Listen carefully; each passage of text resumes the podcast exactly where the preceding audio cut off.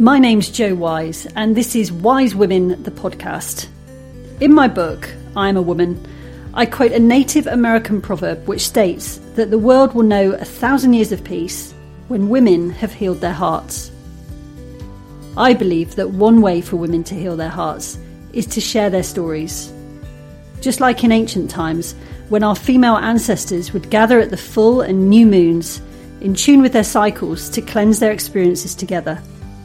On this podcast, I'll be asking women from all walks of life to share their stories, not only to give a voice to the wisdom they discovered during some of their greatest life challenges, but also to remind you of your deepest wisdom too. This is Wise Women, sharing stories, sharing wisdom. Helena Enright, a lecturer in drama at Bath Spa University, was born in Limerick in Ireland and has always loved the arts, a passion that she shared with her cousin Mark from a young age. However, just before Mark's 23rd birthday, he died suddenly, leaving Helena and her whole family in shock. This episode is called The Sun, the Moon and the Stars, for reasons which will become apparent. And it's Helena's story of how she dealt with her grief and how much meaning she finds in the synchronicities around his death.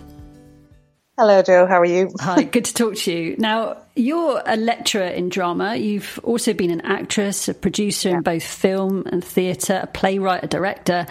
But when I think of you, do you know how I think of you? I'm not sure. Okay, so I think of you as a storyteller, someone who loves to hear stories and someone who loves to tell them. Is that true? Yeah, that would be quite fitting, actually. Yeah, I do. I love a good story, which is probably the Irish in me. But yeah, I do. I mean, part of my work in theatre has, over the last 10 years, all been about gathering people's stories and then finding ways to retell them through theatre. So in that sense, I kind of see myself as a storyteller. Well, I was going to say that must be your Irish background, and you beat me to it, because the Irish, I don't know, there's just a way they have of sharing stories and being so interested in stories. Yeah, I think, like, I remember growing up kind of being fascinated by the story of the Irish Shanachie, it was called. And they would travel especially in rural Ireland, in the villages, they would travel from village to village, bringing stories with them, and everyone would gather around the fire and listen to the Shanachie. And all those stories would, have morals in them and, experiences that people could kind of learn from more. And also they'd tell ghost stories, and then also stories for kind of just pure entertainment and a bit of divilment, as we'd say, kind of. But, we learnt Irish in school through stories. It was always through stories and stuff. So, yeah, I've always had a fascination with stories and people's stories. Well, we're going to hear one of yours shortly, but I know one of the projects you're currently working on is about women and maternity in prisons, and I think I could talk to you for the whole podcast about that, quite frankly. But what's the main lesson you're learning there? Oh, gosh, there's been lots. I guess one of the things that I've been kind of really reflecting on over the last few months, having listened to some of their stories, is... I guess is that we're all only one step away from prison.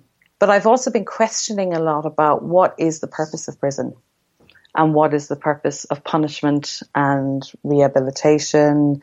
And I've been kind of doing a lot of thinking about that and doing some reading. And I think there's a lot of women in prison in the UK and in other, parts of the world that actually shouldn't be in prison. Yeah, like I said, I could really talk to you for the whole podcast about that. But you said there, we're all only one step away from prison. What did you mean by that? Well, I guess, I think it's partly to do with our growing up, our circumstances. There were some women, not particularly the women that I was working with, but other women who, who've been in prison, who are in prison for not paying their council tax, who are in prison for maybe... dangerous driving, which wouldn't have been necessarily dangerous driving with intent. There's people, because of addiction. There's people because of poverty who are stealing to feed their children. And you kind of think, my life is going along fairly okay. I mean, we all have our good days and bad days and stuff. And we make choices at different times, but sometimes the choices we make are not necessarily informed choices. It can be dependent on circumstances that have brought us to that point. And I think you kind of realize sometimes the frailty of human life. Well, you're making me think, Helena, and just hearing you speak about all of that, I'm picking up, a real sense of humility. And I suppose the amount of stories that you hear and listen to and absorb and then translate to the theatre must bring about that feeling of humility.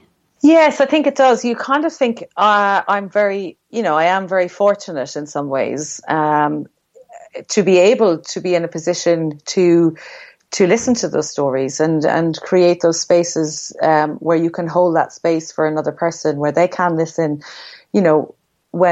where there's no judgment, there's no agenda. Like, I remember the first kind of that domestic violence piece years ago, and that's over about 12 years ago now, and listening to those women, and they would talk, and they would often say to me, and I would make it very clear, I'm not coming in as a counsellor or a therapist or I don't have that background. I'm just here to listen to you.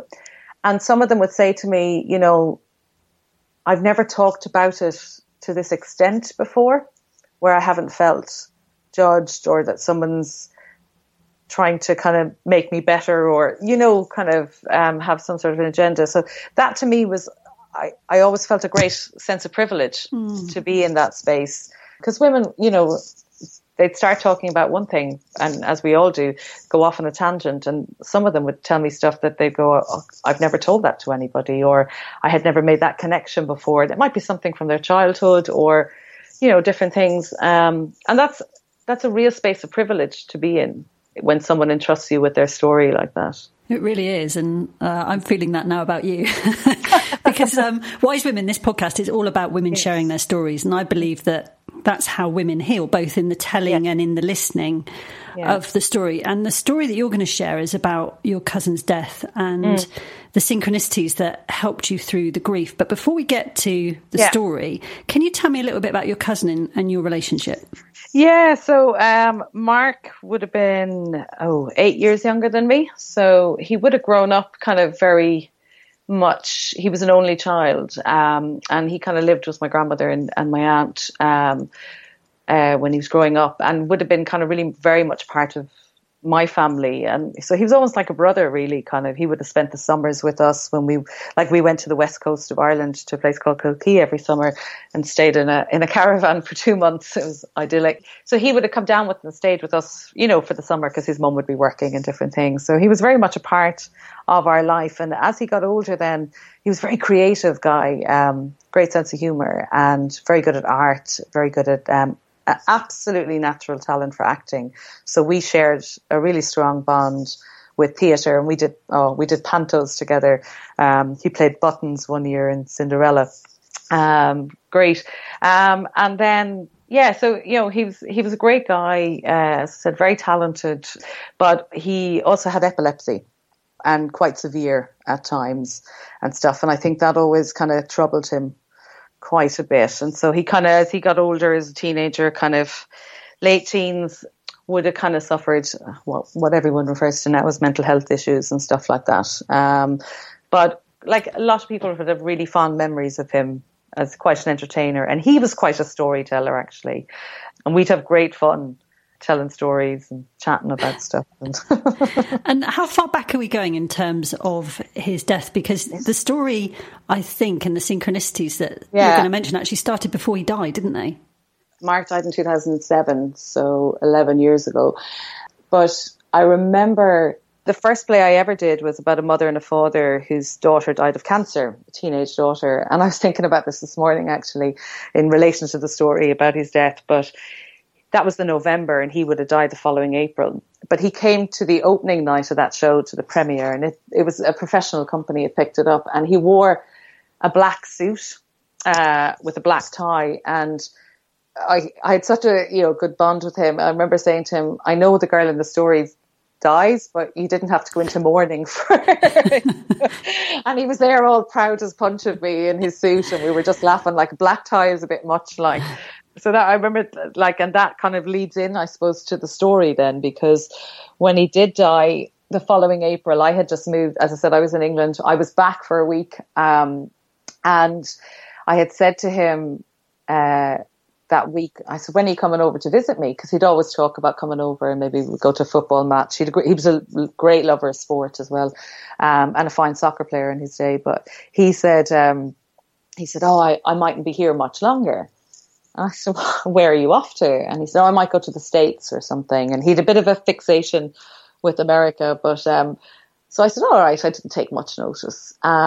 And actually the following week he was dead, which was, and I think in a way, I laugh about it now, but I wonder, did he know? Because he, as I said, he had epilepsy, and when I was clearing out his apartment afterwards, he had lots of tablets he hadn't taken.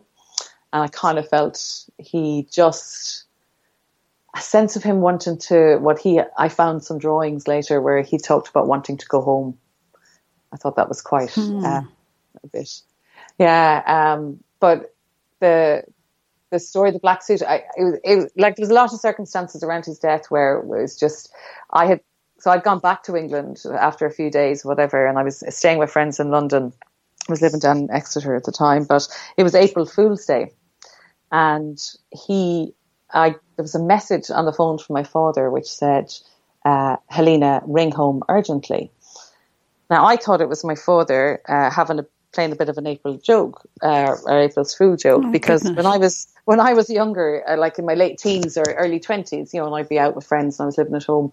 If I was out, Dad would often leave a message going, can you ring home immediately or ring home urgently? And I'd ring and I'd say, what's up? And he'd say, will you make sure you bring a pint of milk home with you? I was like, Dad, someday you're going to do that. And I'm not even going to answer. I'll just get the milk. But so I thought Dad was having a bit of a laugh with me. I didn't, my head didn't even go anywhere else. And so I rang him back. I said, what's up? And he just went, Mark's gone. And I went, gone where? And he says, he's gone, he's dead. And of course, probably howling or something. And I remember having to get a flight back that Sunday afternoon and straight back from Heathrow to Shannon. And as luck would have it, there was a friend of mine on that flight, like who I'd went to university with, who I literally walked in the door of the airport and she was there and she was like, hey, how's it going? I was like, oh, and she kind of helped me through the flight, kind of just, people appear sometimes in your life. Yeah, I was going to say, is that even a coincidence? That was just mental. Yeah, it was just crazy that she happened to be on that flight. And she would have known Mark growing up and, different things. But so anyway, when we went home and all that, and then in Ireland, the funerals happened quite quickly. So literally, I think he was gone, died on a Sunday. So he was gone to the funeral home on the Tuesday evening or something. So we were talking about what we would lay him out in, what we'd bury him in. And because, in Ireland, it's a really 2-day ceremony where you have the early evening. The first day is normally in the funeral home, and people come in and sympathise for a few hours, and all around it's an open casket most of the time. So it was like, what will we lay him out in? And my aunt had said, the black suit he wore to your play, and I was like, oh, he's 20. It was just before his 23rd birthday, and I was like, I don't think that's really fitting for him, but then you have to be careful with family politics and all that sort of stuff. And I said, I think there's a different outfit for the jumper and jeans, that he'd be much more casual and more him. So I went down to his apartment with my uncle to get his clothes, whatever, and got the suit, but couldn't find the tie. And I got the other outfit, the jeans and this beige kind of jumper that he was wearing. And I said to my uncle, I was like, there's no sign of this tie. And we searched everywhere in his apartment, the bedroom, the wardrobes, everything, even stuff in the sitting room. We were looking in bags. And I was like, and I actually stood there in the middle of the apartment. And I said, my uncle, who's a priest, thought I was a bit cracked. But I said, Mark, if you want to wear the suit, let me find your tie. And, I'd have that kind of relationship with him. No sign of the tie anyway. And so I went back up to my aunt and I said, look, I couldn't find the tie. It was nowhere. I said, I even asked him. And she was like, oh. So we laid him out in the jumper and jeans, and that was fine. And then about a week or two later, myself and my brother and his 2 sisters and another cousin went down to clear out his apartment. We said we'd do that for him kind of as our last thing. And I literally was 2 minutes inside that apartment, and I put my hand on a bag in the sitting room, and at the top of the bag there was a pharmacy bag, you know, like the paper ones you get some tablets, whatever. And inside in the pharmacy bag was the black tie. Wrapped up. And I just literally went, I kind of let out a scream. I said, oh my God. And my sister was like, what? I said, it's that feckin' tie. And I said, and I kind of looked up and I had a good smile. And I thought, you did not want to wear that suit. And it was very comforting and a real sense that kind of, because he would always have the, you know, we always had us a good laugh. And I could hear him kind of chuckling. Almost going, gotcha, like. So I always remember that was really kind of, really comforting, kind of knowing that, I guess because he was taken so suddenly and you weren't expecting it, and that sense of kind of, yeah, you're all right, actually. And, yeah, so I suppose that was a big thing kind of for me at that time, and that sense of, you know, you kind of, I mean, we all do it, don't we? We try to make sense of life. What are we here for? What's our life purpose? What's this? What's that? And, you know, you could drive yourself mad with those sorts of questions. But I do kind of think in ways it kind of gave me a sense that we are all connected beyond the physical, I think. Beyond the physical day to day. And that's not to say, you know, obviously I would have a Catholic upbringing and the afterlife and all that. But I do believe that there's definitely some higher power. Yeah. Yeah, I want to talk to you more about that in a minute, because I heard a lady say quite recently, actually, that she's always believed since she was very young that there's more to this life than our five senses. Yeah. There's definitely something else going on. So I want to come back to that in a second. But in terms of the grief that you felt, what did you go through? How did you deal with that grief? I'll tell you what I did. I remember it because I came back to Exeter, you know, a couple of weeks later, and actually I was going back, I was presenting at my first academic conference in Belfast about 2 weeks later. I remember saying, you little, you know, I can't even have time to prepare blighter. For that. yeah. I was trying to think of a polite word there. But he, so I remember going to do that in a cloud of, I don't even know how I got through that weekend in Belfast, but I did it. But I walked. I lived in Exeter at the time, and I was in sharing a house with a few people because I was just starting, I was about a year into the PhD, and I went down and I walked the quayside, and there was a lovely, I'll never forget it. I had a tiny little MP3 player with songs from a mix of songs on it, and there were songs from the musicals and The Lion King, actually, is The Circle of Life. And I remember I'd walk for a certain part by the kind of quayside, and then it would go out in the playing fields, and I would walk there, and then I would come in this little part by the canal, and that was very secluded. And from that whole little section, it was probably about 20 minutes, I would always hit The Lion King soundtracks at that point, some of the songs, and I would cry the whole way as I walked, like not in, you know, hysterical throw myself, but just a real kind of release. And I really think I walked through the grief, if that makes sense. It does make sense, yeah. And it was for a month solid. I just take off at some point in the morning, because it was, you know, quite flexible when I was studying for the PhD, and just do that walk. And as I come back out of that kind of secluded part of the walk, and face, you know, the rest of the more built up area of the quayside, you know, the tears would go kind of, and it was just, and I think it's really important to cry and release those tears. And I then made a real sense of kind of peace with him and his death at that point. But that walk and cry every day for a month. Well, it's interesting you said it. You're making me think about a book called The Unlikely Pilgrimage of Harold Fry by Rachel Joyce. Have you read it? Oh, yes. I haven't read it, but I was working in Waterstones at the time when it was a big... Okay. I think if you read that, I won't give the game away, but he walks for a purpose. And when you spoke about that, I thought, oh, my goodness, you'd love that book. You'd absolutely love it. Yeah. So would you say that you've come through that grief with Mark now? Yes, I would. But I tell you, and this only came to my mind, again, I was thinking a lot about this over the weekend, kind of. The other way, sometimes you think you've dealt with a lot of stuff and then something comes up and you go, ooh. Oh, yeah, I know that feeling. So because I work a lot with young people around his age, and I had a student actually this year who was going through some stuff, quite tough stuff, and a lot of mental pain. And I will never forget, she just said, she was talking about something, bringing stuff to mind, and she just said, I just want out of this pain. I don't want to be in this pain anymore. And I got a jolt through me. And I remembered, I just went, I've heard these, it was almost word for word, the exact statement Mark had made to me about 2 years before his death. At an incident that had occurred, and he said to me, I don't want to be in this pain anymore, I just want out of this world. And she pretty much said the same, and I got this jolt, and I went, oh, that was fine, went through the session, whatever. And then the following morning I was lying in bed, they were kind of reflecting, and I just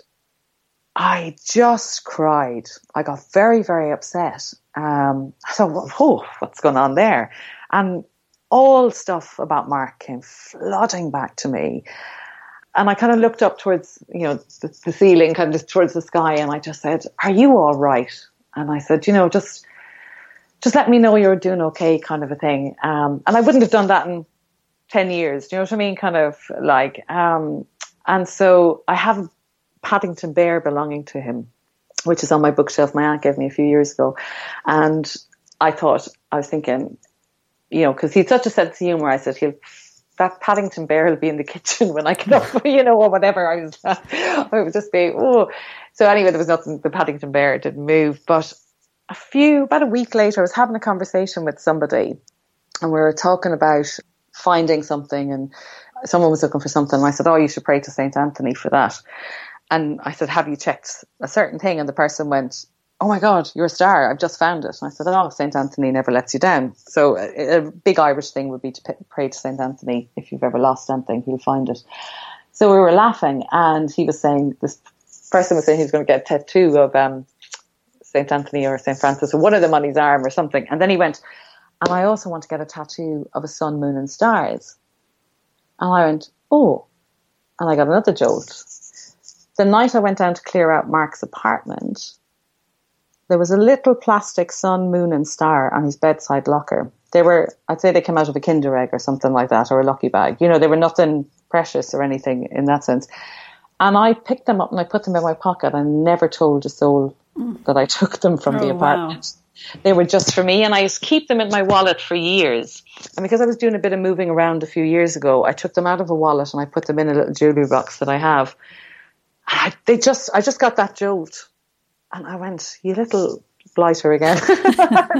So I took them out, and I now have them back in my wallet. And it was only the following day, kind of, I was walking again somewhere, and I was thinking of that student. I was thinking of the sign from Mark, and I went, that's it.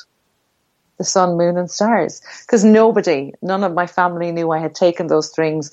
That, they were just something that I had from him, connected to him.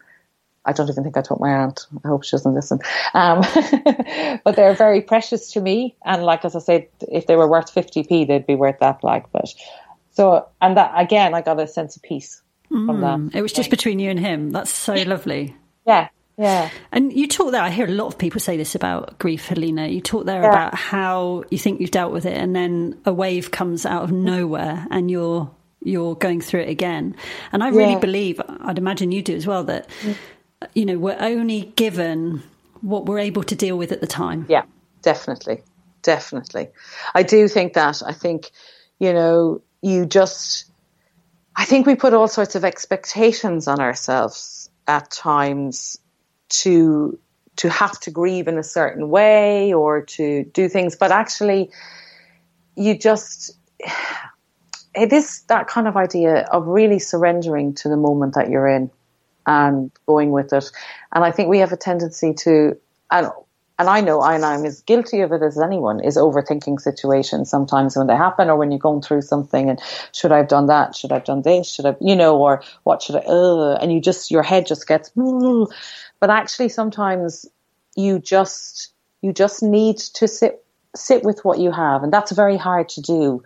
And like, I, try and do meditation sometimes, not as often as I could, not should. I've erased should from my vocabulary, but I think we need, the body does just give us what we can deal with, I think. But to sit with pain is very uncomfortable, And it's not something we're encouraged to do, I think. You know, take a pill, move on, get up and get on with it. But actually, no, sometimes you do need to, it's okay to cry. And that was one thing that Mark's death taught me, it is okay to cry. Mm. And it's necessary.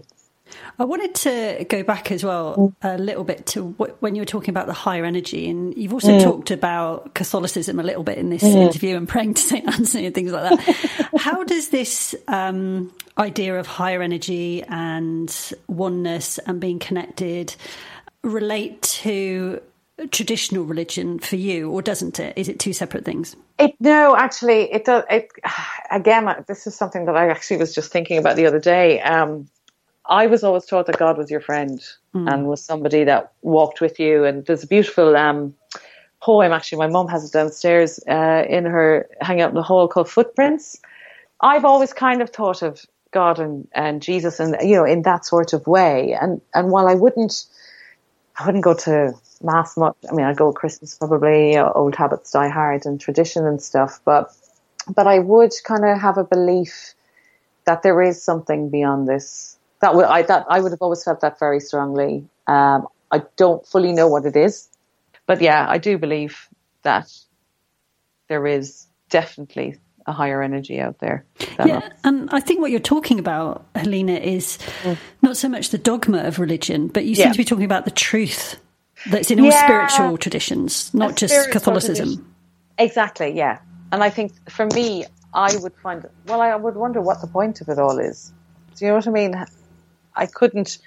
What's the point of getting up in the morning if there isn't something? Yeah. You know, you only have to look at nature, and look at the way that, you know, the cycle of nature, the way, you know, the seasons, all that. I'd be very kind of into looking at that kind of and getting a sense of there is something beyond that, because the tree will still grow every year. And no one's telling it, you know, it hasn't gone off to university and done a degree, or it hasn't whatever.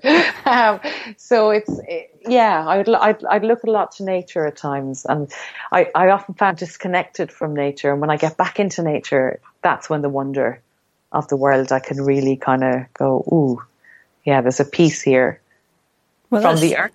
That's really interesting, because I think that's how Albert Einstein defines God is, you know, look to nature and you'll find out what the infinite is. Yeah. Okay, Helena, what would you like women listening to your story today to take away? What do you want them to hear? What do you want them to feel from what you've shared about Mark and your grief?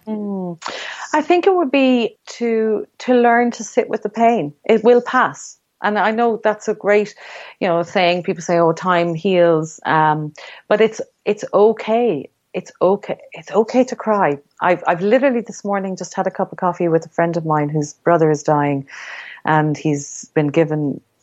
He was given a month about 8 weeks ago, and they're literally watching him die. He's only 46, and she just got really upset when we were having the coffee, and. I said, it's okay. You know, it's just to reach out and say, it's okay. You know, you're going through a fairly rotten time at the moment, and it must be really difficult to watch him. And it's okay to have a cry and to not think they're gone. I think they're there. Their spirit is there. Their energy is there somewhere. And that's not to say it's trapped in anything. It's just kind of transformed. Yeah, it's transformed in a way, kind of. Yeah. I hear lots of people talk about the coincidences and synchronicities you talked about as well when people die. And I think that's part of your story too, isn't it? Is to watch out for those signs of their transformation. Yeah, and the signs aren't always necessarily what you think they're going to be. No.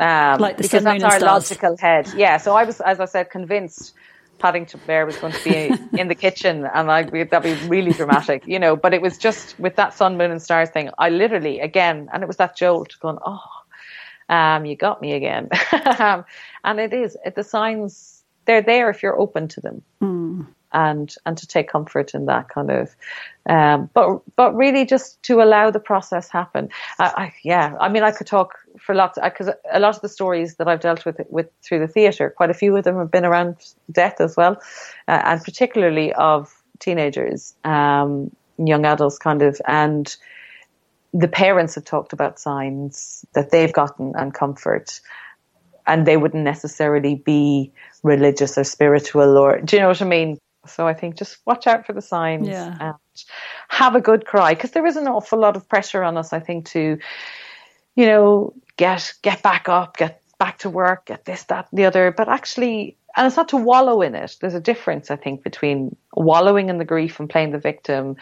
but actually a good, healthy cry. It can be such a powerful release. And if you're in the company of someone who needs a cry, don't tell them to stop. Just say, let it out. Yeah, and sometimes, I think it's fair to say, and you'll probably agree with this, Helena, sometimes the tears are too deep for you to find yourself. And sometimes you do need somebody to help you witness your grief. Yes, yeah, you do. And I think that, again, holding that space for somebody can be quite interesting. And whether somebody might need, you know, counselling or some form of therapy, but actually even as a friend, just being there, you know, a kind gesture sometimes can be enough to release tears.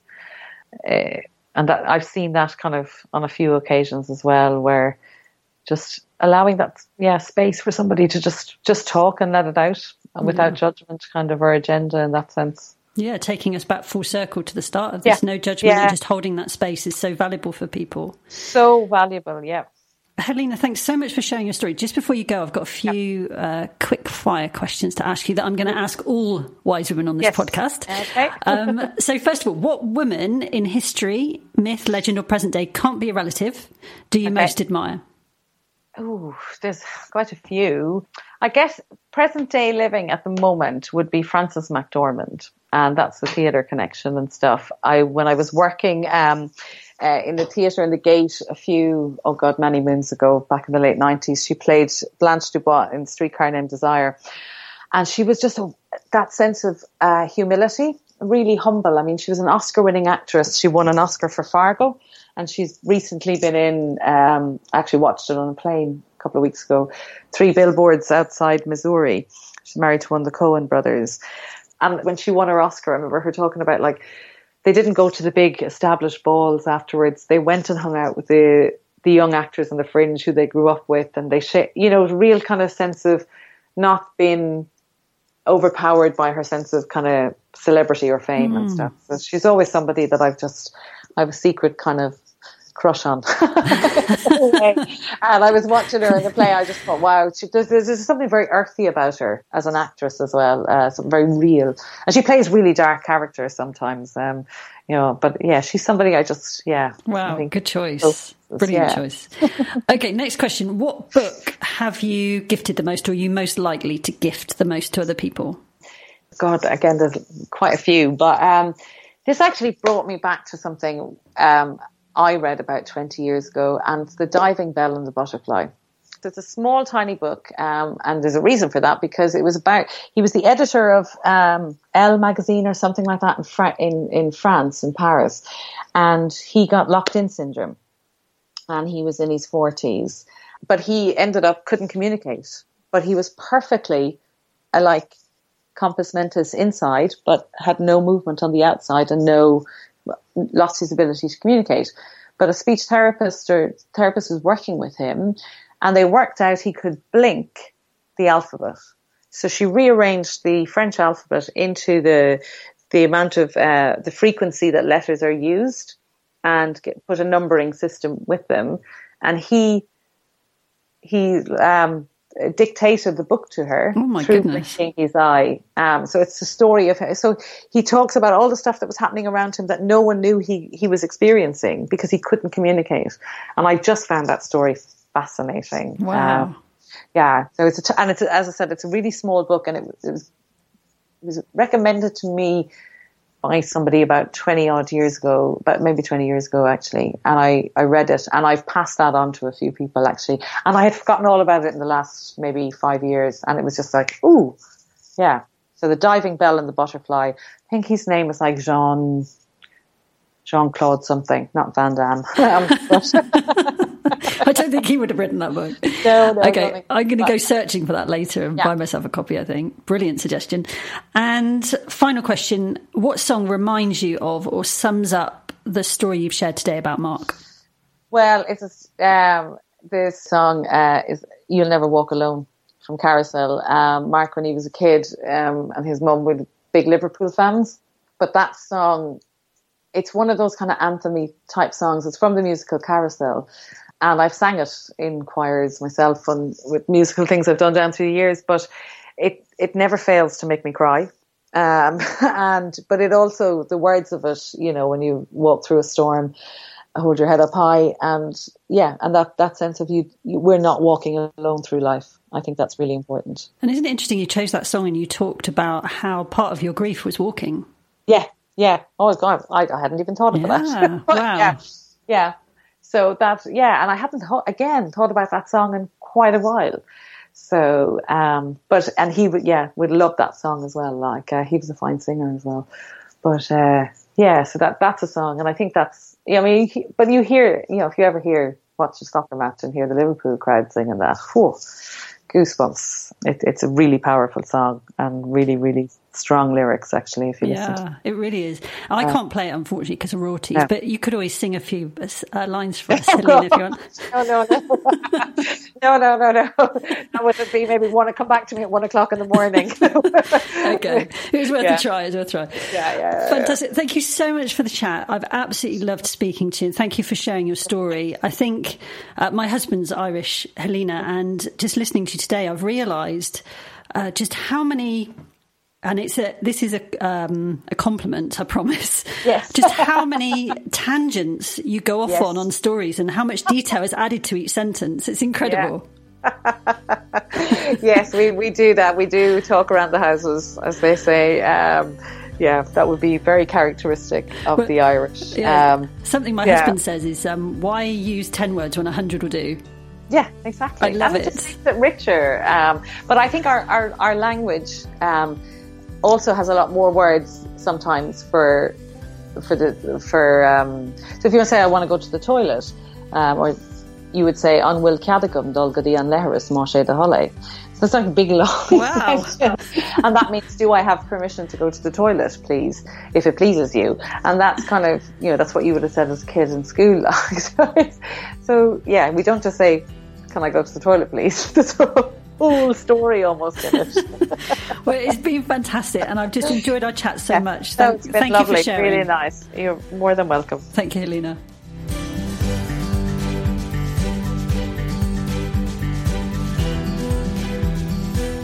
I'm Jo Wise, and you've been listening to Wise Women, the podcast. You can follow Wise Women on Instagram, Facebook, and the website www.wisewomen.org.uk. Remember, Wise is spelt with a Y. If you haven't yet, go to Apple Podcasts and subscribe, rate, and review this podcast. I look forward to you joining me next time for another Wise Women episode.